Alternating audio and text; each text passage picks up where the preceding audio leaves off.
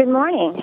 Thank you for having me. You're welcome. Oh, Tell us about, you know, I think that human trafficking, from what I know about it, which is really very little, is one of those things people don't like to talk about. So tell us some things that we are pretty common that we would drive by or really experience every day that's like, oh, that's probably human trafficking or that's a place where it might take place. Well, for sure. I'm sure that in your city you have strip clubs and maybe massage parlors, cantinas, brothels, those kind of things.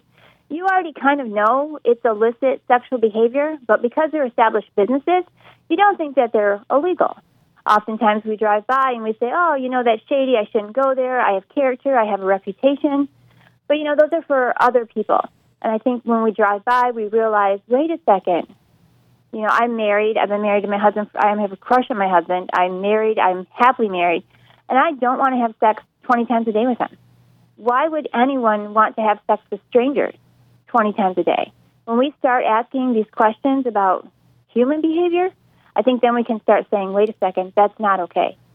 That's not okay. That's not natural. That's not real life. And so, how big is this problem? It's at a national level, level and it probably generates about $2 billion dollars a year. Oh, in, in you mean in, in the trade of, of humans? Yes. Walk us through, uh, because I'm sure there's parents listening of teenage girls, and my understanding is is that's pretty much the straight on target is teenage girls. How, how does that happen? Unfortunately, teenage girls are part of the problem.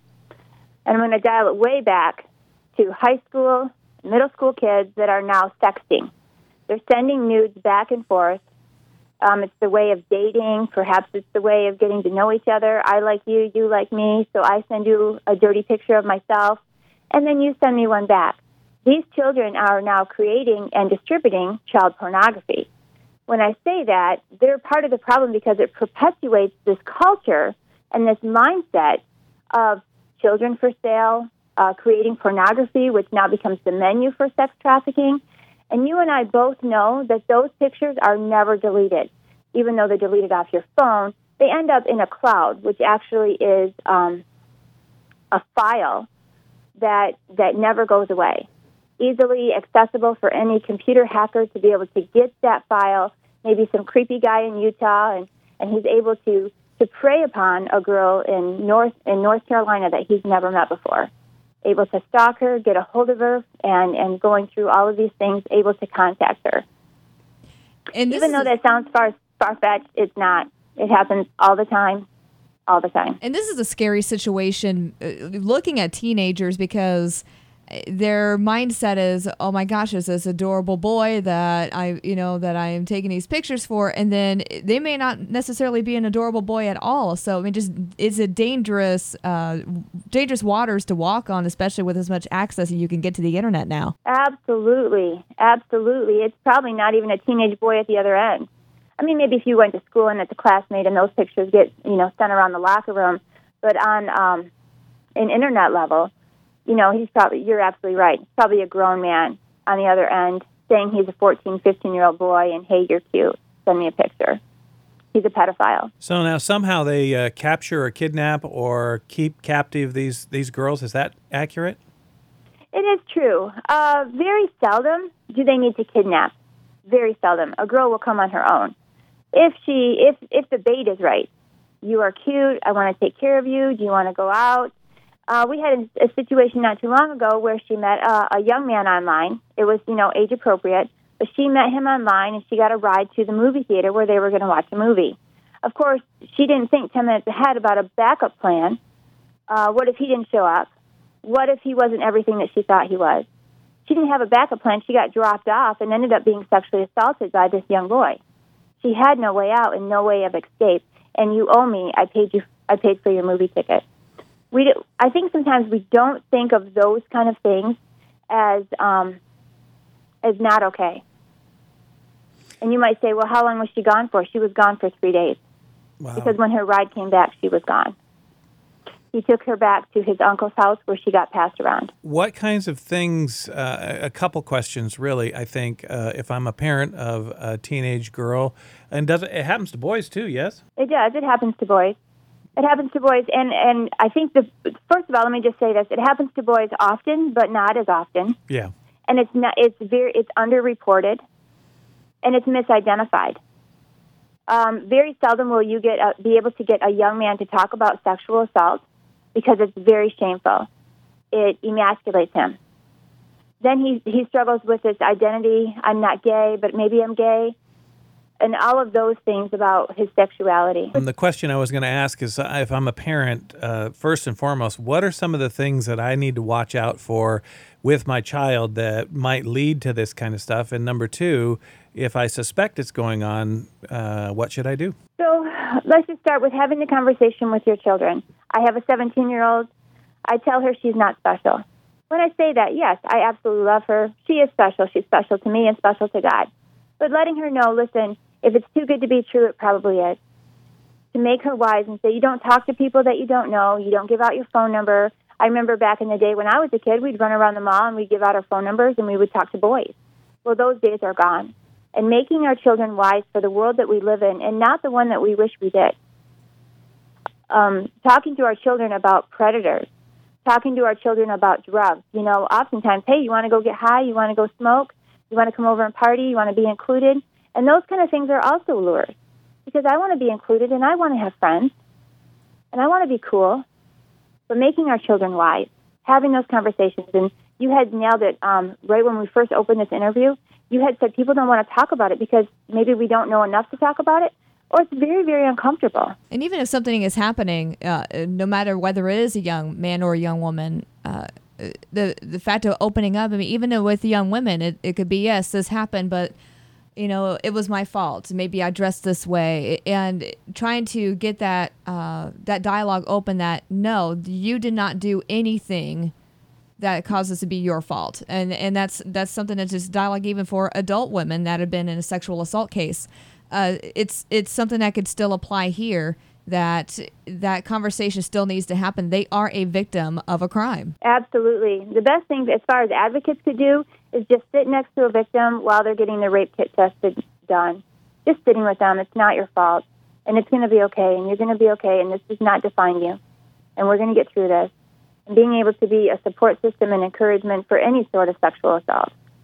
But again, um, you know, the truth of it is, is a woman could take all of her clothes off voluntarily um, and with consent, and then change her mind at the last minute, and she still has the right to say no and and even in the middle of it, if she changes her mind and says no, then no still means no.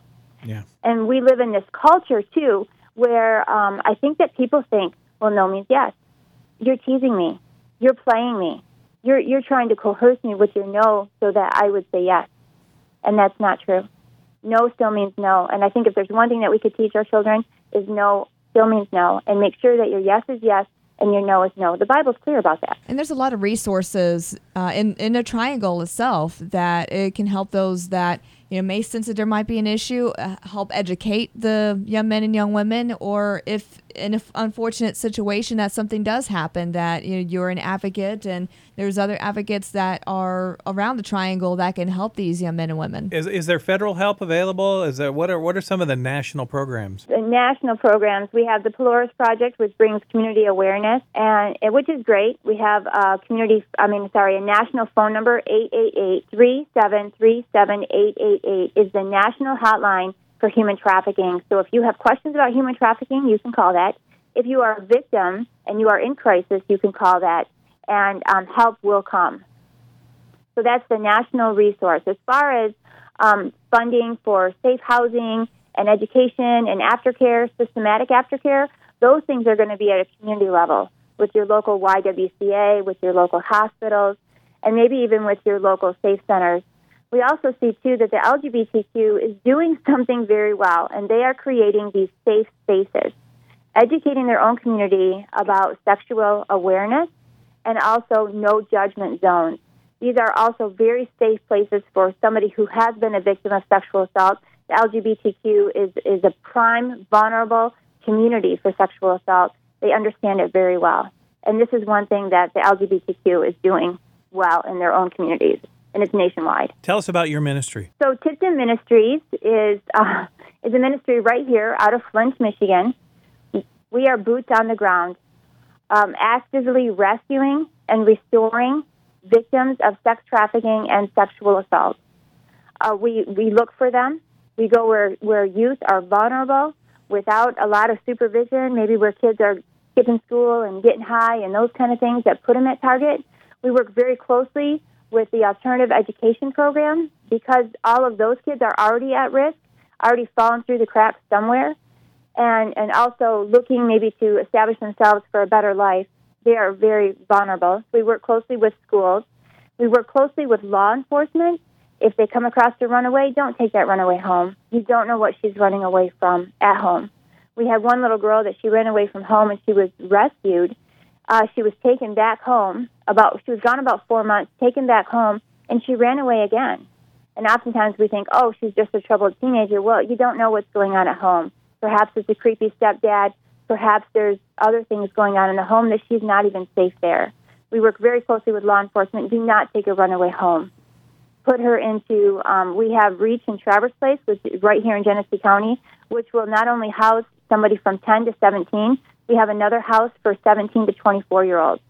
So anyone who is on the streets and needs a safe place to stay, needs counseling services, needs housing options, we will take them immediately and be able to put them into safe housing until we can figure out how can we best help you and support you. This is a deep, complicated program, uh, problem, not only here locally in the Triangle, but nationwide and worldwide, really, truly, uh, when you look at it. So uh, we don't want to be ignorant to the problem. So, what have we not asked? We just need to be aware. Okay. I think we have a huge epidemic with pornography. So let's just start there with that conversation. Pornography becomes the menu for everything that you can purchase. And if we're talking to a Christian community, then we need to start looking at our churches and the pornography inside of our churches, inside of those marriages inside of our churches, and how they're um, affecting the family and the children, and then the ripping apart of the marriage infrastructure right there is, is a prime um, sore spot, I think, that we need to start saying, wait a second, pornography really is a problem. Nobody has ever, ever said that pornography saved my marriage. Nobody ever said that. Because now it becomes um, something that is, is taken away the intimacy and and the, the infrastructure of a marriage, the trust. When we when we say about that, because now you can purchase those things. So now when you drive down to um, the sexy strip in your community, the red light district, those things, that, those images that you've seen on the computer are now real people that you can buy. And those fantasies that you've seen are now real fantasies that you can engage in. Do you see how this is such a slippery slope? Because we used to think that pornography and Playboy and those kind of things were just what men do. And now we're realizing wait a second, this is perpetuating this human trafficking you said it was a nation. It's it's a, a, a worldwide problem. It's not just a national level. When we have um, um, executives purchasing young girls from an auto show, you know they're not at the auto show. They're locked in a hotel as businessmen are traveling, and there's somebody in the hotel lobby that says, "Hey, if you want a good time, you're here alone. You know, room 512. You know, if you're looking for a good time, room 512." And men can just go up there and, and for 30 minutes have their way with a girl that has not left that hotel room in seven to eight days. This is such a, a tough topic, and I'm sure for you too that it takes a special person to uh, be able to continue to have the compassion and the caring for these young men and women, and also at the same time be able to, you know, stay rational and stay tough and still be able to speak on it. And Christina, thank you so much for spending a few minutes with us. Thank you. Thank you for having me.